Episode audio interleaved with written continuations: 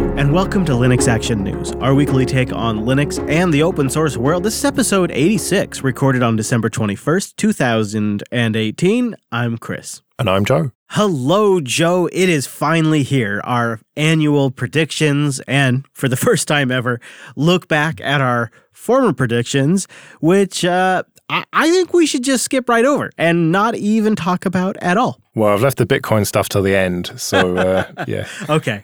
All right. Well, then I think I can get through some of this. Maybe we should start with uh, your first quote unquote prediction, which um, I don't think really came true. No. And listening back to this today, we were both dead certain that this was going to happen. And this was that Ubuntu Unity 7 would become an official flavor. And we, we just thought, oh, that's a dead cert. That's just a really easy one. But that hasn't really happened, has it? We've seen a few images, we've seen some work towards it, but there just doesn't seem to be enough momentum there to get even a project going properly, never mind an official flavor. And we both agreed that by 1810 it would be, but apparently people are happy enough with GNOME. Yeah, I, I actually thought you were um, cheating a little bit with this one. Like that was such a gimme. Of course that's going to happen.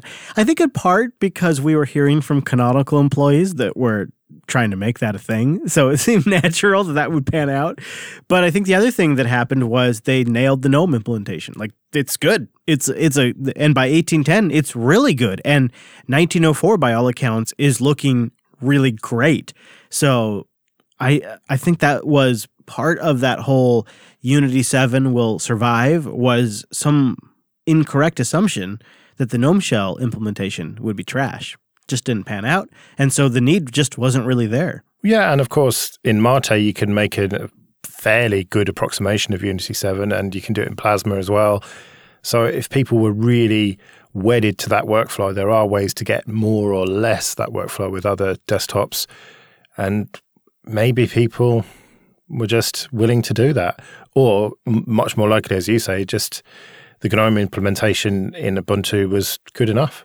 I missed the mark though on my prediction. I thought we'd have a massive botnet story, a a a, a just a, a a cyber attack type story that was facilitated by a bunch of insecure Linux powered, unfortunately, IoT devices.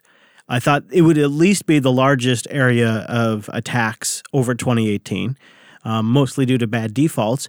And in some ways, that did pan out. We saw routers really get abused this year, but the smart plugs, uh, the the toasters, we we haven't really had that doomsday story that I thought we would have. So I'm going to mark that one as a miss. Well, you did also say Linux servers, and uh, you were kind of half right in that we've had a lot of crypto miner attacks on Linux servers. So you were kind of almost right, but I think that's a bit of a stretch. So yeah, I think we're kind of uh, both a bust on those two there. well, okay. All right. How about your next one? I think you had a Microsoft prediction, of uh, I recall. Yeah, I said that Microsoft Linux, maybe called Azure Linux, uh, would come out, and it would be their own cloud distro uh, with tight Windows desktop integration, and that basically that Microsoft would have a Linux distro. And I think I was more or less right. I wasn't quite right in the details, but they did put out a Linux distro, didn't they? Yeah. I mean, Azure Sphere OS is Linux powered and it's a cloud connected Linux OS running on devices being sold by Microsoft this year. I mean, I think that counts, Joe. I think you get a win on that one. It's a close call because I don't think it was exactly what you had in mind, but I think you win on a technicality. No, I think it was a bit more than a technicality, but either way, yeah, I'm claiming that as a win. I'm happy to report that my next one was also mostly a miss. Um, in some ways, what I was what I was watching was a storm a brewing. Winter was coming to the open source community and I didn't expect the best from us. But I think overall, mostly things turned out okay. I, I thought we'd see a huge gap between the idealist and the pragmatist. And I thought we'd see that really widen as you had people that were in that DevOps category or sys, sysadmin category or web dev or whoever it is that is buying Sputnik laptops and buying these different machines, and installing Linux on them and, and replicating production and, and development on their laptops. You know, that, that stereotypical person now that's driving the adoption of Linux. My big fear was that there would become sort of a battle between those that were involved in Linux for the freedom aspects and those that were involved in Linux for the work aspects. And I thought as the people that were just using it as a work tool grew, that gap would become more and more polarized. And that really didn't seem to happen. We do definitely see more and more pragmatists using Linux as just a day to day work tool. And we see more and more different implementations of Linux across commercial operating systems like Windows and Chrome. But thankfully, there hasn't been that big community battle playing out in all of the different aspects of online communication. Yeah, it's there, it's always been there, but it didn't turn into the all full fledged holy war that I was expecting. I think the reason for that is that all the pragmatic stuff is additions to Linux. If you look at, for example, the NVIDIA driver, you don't have to install that. I have got a, a PC that's running the Nouveau driver, for example, and I don't need to do any 3D stuff with it. And the card works perfectly well with Nouveau. And so it's running almost all free software. And so those pragmatists who have definitely grown in number, we've seen that this year, definitely. We've seen a, a big rise in that pragmatism. Take Fedora, for example, making it easy to install those proprietary drivers. And we've seen more and more people coming to Linux using it for things like gaming with Steam. Sure. And I would argue the uh, accelerated use of snaps, flatpaks, and app images is also a bit of the pragmatist taking over. Yeah, definitely. And so you were kind of half right there. We have definitely seen more pragmatism and more pragmatists coming to the Linux world. But I think the people who are running Trisquel or Debian with no proprietary stuff, they don't really care because that stuff still exists for them. And they just don't have these proprietary additions on top of it. Yeah, fair enough. Their their territory didn't go away. It's just like you said, all been in addition. There's been we've just made room for everybody. Yeah, I think that it's ultimately better. I think that the free stuff does benefit from the pragmatists coming along because it's no good having the NVIDIA driver be really, really great if the rest of Wayland and whatever doesn't work very well. And so that kind of feeds into the free software development, makes that better. And then the purists and the, the free software people benefit as a result. So maybe that's also why there's not been this big backlash. Well, before we own up on the Bitcoin stuff, do you want to lay down a few 2019 predictions? Okay, my first one. Now, you have to bear in mind that people have been saying this for many years now.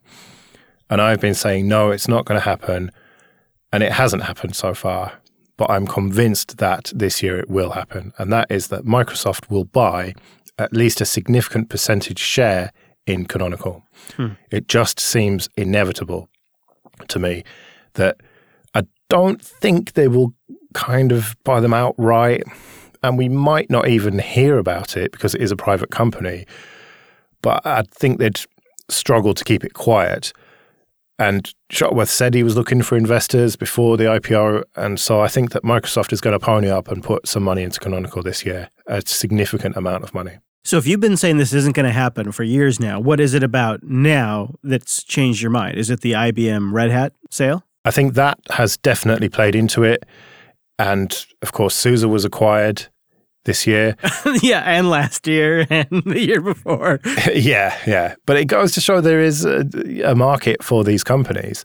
And I think really what has changed my mind here is that Shuttleworth has cleaned house over the last sort of 18 months and made Ubuntu and Canonical a profitable, leaner operation that is growing and making some money and innovating and is actually quite an attractive proposition now for someone to buy. Whereas before, they had the phone stuff that was going nowhere in Unity 8. Whereas now it's much more streamlined and it just seems much more valuable. Yeah. And with the Red Hat acquisition from IBM, there's less opportunity for Microsoft. And so they need to strike while there's still opportunity. And we know that this year, Azure crossed the 60% line for Linux. That's a massive number for Microsoft. And they seem to be willing to do whatever it takes to keep more people getting into Azure. I, I, gotta I gotta imagine they're looking at this at least. Maybe maybe it won't happen, but I think that's a pretty solid prediction. and I like that I like the hedge that you've made this year, and that is it's at least a percentage, which you know because this is gonna you're gonna be you're gonna be right if they just you know invest, and you're gonna be right if they buy them. So that's a safe one. well, I said a significant percentage. You know, I'm not talking five percent here. I'm talking at least 20, 25. All right. Well, I've got one that I feel like is going to be a pain point for Linux users this year, especially for those in the iOS ecosystem that have an iPhone or an iPad and have a Linux box. I'm pretty positive that Apple will indeed launch a video streaming service, original content, much like Netflix does, uh, that's not going to work with Linux at all and Linux users will be completely left out as if it was 1997 all over again. And the richest company, or at least the richest tech company in the world, continues to underdeliver for us Linux users. You have got some front, my friend, to say this. This is so obviously going to happen that I couldn't possibly have put it in. Apple are definitely going to launch a video streaming service. No, I think people listening to this show will be like, what? A, a, Netflix competing streaming service? These guys are crazy. I don't think it's a foregone conclusion. Not until Uncle Tim's up on stage, Joe. Come on. We've read how many stories this year that they're working on it and how they're not going to have any swearing or nudity and it's going to struggle to compete. it's already struggling to compete before it's launched. I love it. yeah, yeah. And the idea that this would possibly be available on Linux, I mean, well, okay, maybe via the browser, but you would imagine, I mean, you can't even watch the Apple launches on Linux, can you, in the browser? So, yeah, I wouldn't be surprised at all. This, this to me is the the easiest definite prediction that I've ever heard. Easier than yours, huh? Hmm. Well, the, the Microsoft buying Canonical, that could definitely not. I mean, Shuttleworth has said that he's looking to IPO. The official line is that yeah. they're not selling. And so, no way. This is definitely happening. I wouldn't completely count Apple out. See, if you look at you look at the divisions of Apple, they have uh, Apple Music for Android. They just launched Apple Music for Alexa. Cancel. Cancel. Cancel. Stop. Thank you. So, you know, like they they maybe it there is it it is it, within the realm of possibility, but also within the realm of possibility is they never launch a streaming service. That's what I love about this prediction. Is it's it's got a it's full spectrum possibility here. Yeah, they could, in theory, just make content and sell it on iTunes on demand that way without a proper streaming service. But no, they they're definitely going to do it, and it's it's probably not going to work at least very well on Linux. The only thing I think crazier than my prediction would be like some sort of prediction that like Linux gaming is going to take off or something. well, that's my next prediction. And that is that Steam Linux market share will crack 5%. It's under 1% right now. Yeah, it's 0.8. 0.8. You think you're going to go to 5% in one year? Yep. That's, you're giving me a hard time.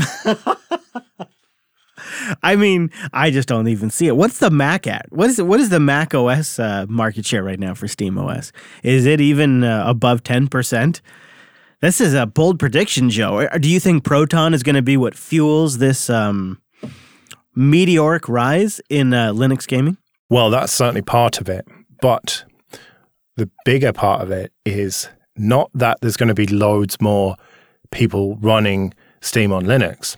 It's going to be fewer people running Steam on Windows because of the competition that is brewing. And that is Epic and their games store, and also Discord and their game store, which are looking to undercut Steam. And so you're going to have a lot more titles going over there, potentially exclusives. And I think that Steam is going to lose its crown as the premium gaming platform. I think you're going to have a much more distributed three way race and as a result, you're going to lose the Windows users from Steam. And you'll also get more Linux users on Steam. And I think that's going to settle out to be about 5%. Hmm. That's bold. I mean, uh, right now I'm picturing a future where uh, I'm sitting on my partially Microsoft owned Ubuntu desktop watching my Apple streaming video while I download a Steam game where I'm nearly one of the uh, five percenters on the platform. It seems nearly crazy, but not any crazier than my next prediction. And I, I, I want to make sure I'm very clear about this. I don't think this is going to be a final product. This may be only beta or uh, even maybe pre release. I don't know what they're going to call it. But I believe this year, in some form or another, maybe preview, maybe beta, Microsoft will launch Office as an Electron app. Uh, maybe just to like Office 365 subscribers. Maybe it's only a small preview or a beta. But but my thought process has has really been over 2018 looking at what Microsoft has done. When they acquired GitHub, they also acquired Electron. When they announced the transition from Edge HTML to Chromium, they also announced making Windows a really, really first class Electron platform.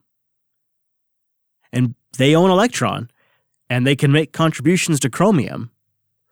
They have the potential to build something really significant. And if you look at some of their more recent products, like the new version of Skype and other things, VS Code, etc., they're Electron based. I think we could see a truly cross platform Office 365 desktop style application.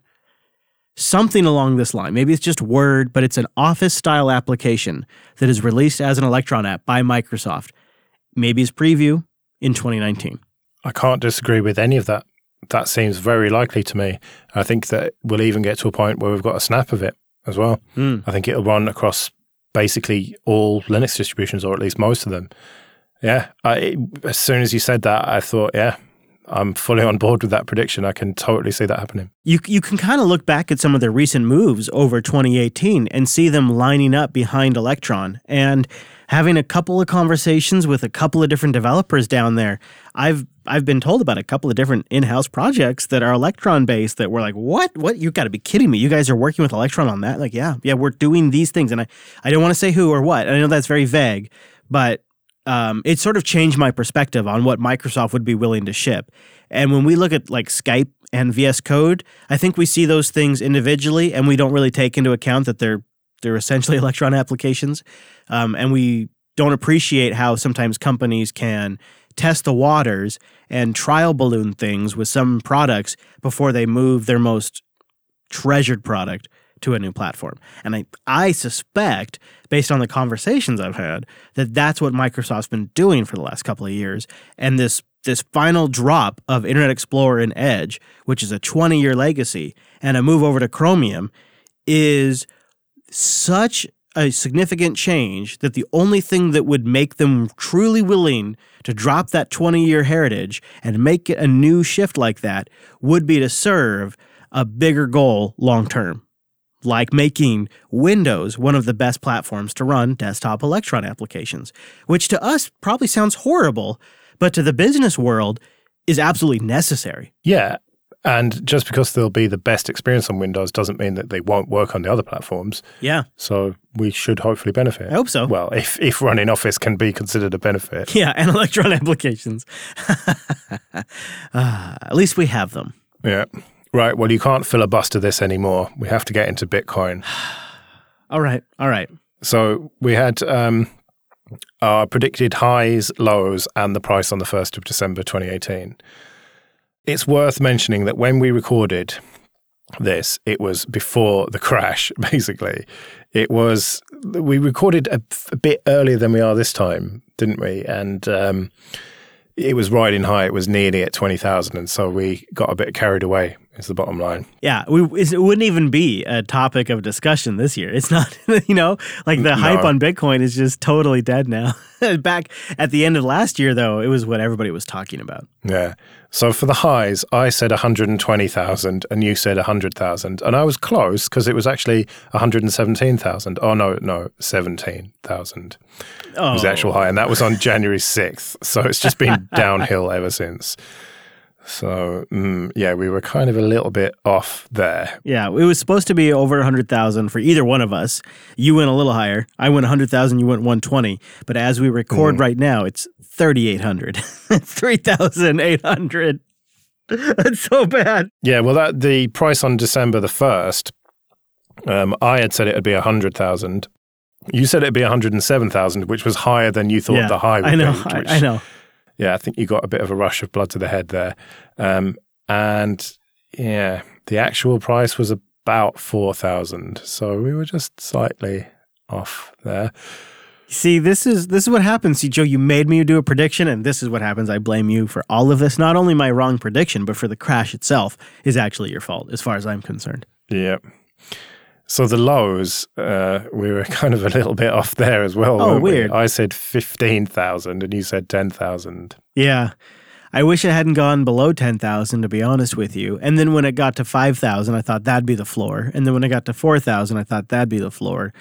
Um I part of part of what's always factored into where I try to guess where Bitcoin is going is the fact that there is a limited quantity. There's like 21 million or so that'll ever be created and you figure a lot of people are losing them, a lot of people are hoarding them. So you you either have a situation where over time Bitcoin will get more valuable, or it'll completely be worthless. And, it'll be you know just I mean maybe a couple of bucks at best. And I just you just don't know which way it's going to go. Um, but at this point in time, towards the end of 2018, the general narrative is that the crypto market has burst and that things are struggling and that it's the end of Bitcoin. If that's true or not, time will tell obviously you just have no way of knowing, right? In a year, it could be completely different. Yeah. Yeah, there's all talk of now is a great time to get into gaming because the graphics cards are cheap again because no one really wants them for mining the the altcoins. Um, but yeah, so uh, the the actual low was three thousand two hundred ish, and that was in mid December. Wow. That's as we record. It may well be by the time this goes out that it's lower than that. So, although it does seem to have, have bounced back a bit, but Yeah. there's just no way to know, is there? No, no, and and you know anything could really influence from a scam, a uh, exchange going down, or an economy collapsing somewhere. All these things play into the Bitcoin price. It's a worldwide internet currency, and so things all around the world impacted. Unlike you know regional currencies, where at least you could say here the dollar in the states is impacted mostly by things that are happening with dollar or with the oil price, but that's pretty much it. Um, but with Bitcoin, it could be politics in China that are influencing the prices here in the states. It's just a totally new phenomenon. Yeah. All right. Well, we have to do predictions, but pff, just take take these with a pinch of salt because Oh no. who knows? Oh no, you're making me do this again? Oh no. Yep. so, what's your prediction for the high in 2019? Hmm, $12,000. Interesting. So you think it is going to go back up significantly? My high, 6,000. Really? Yep. Hmm. I, I wouldn't be surprised if it stabilizes around 10, maybe. I could also see it completely collapsing, though, to be honest with you. In even just a few months, I could see that happening. So it's a tough call, really.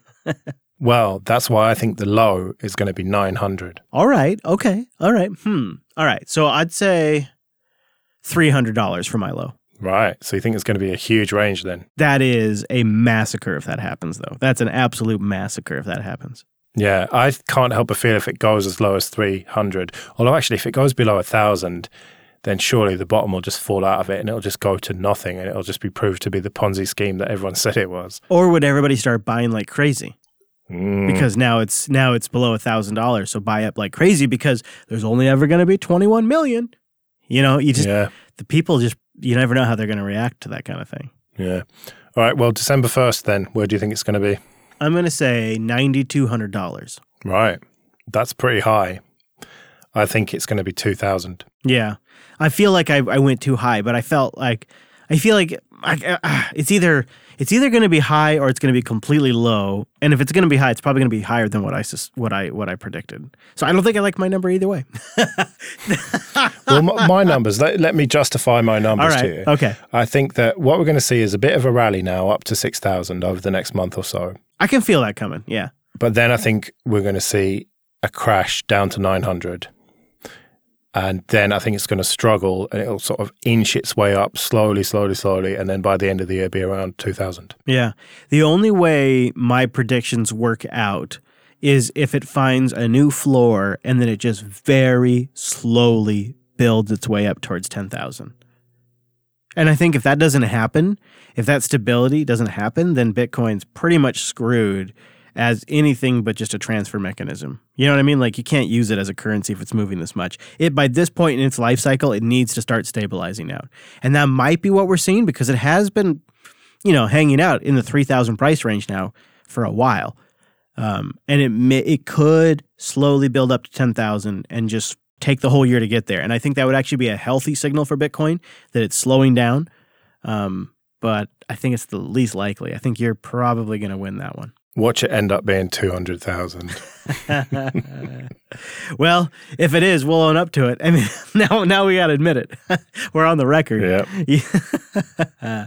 we'll see what happens. This this year couldn't have gone any worse, so uh, let's see. Check out linuxactionnews.com slash subscribe for all the ways to get future episodes, including our regular weekly updates as well as our special episodes. And go to linuxactionnews.com slash contact for ways to get in touch with us and tell us how wrong we are about our predictions. Or your own predictions too. I'd like to read those. And we'll be back next Monday with our weekly take on the latest Linux and open source news. I am at Chris LAS. I'm at Joe Ressington. Thank you for joining us. See you next week. See you later.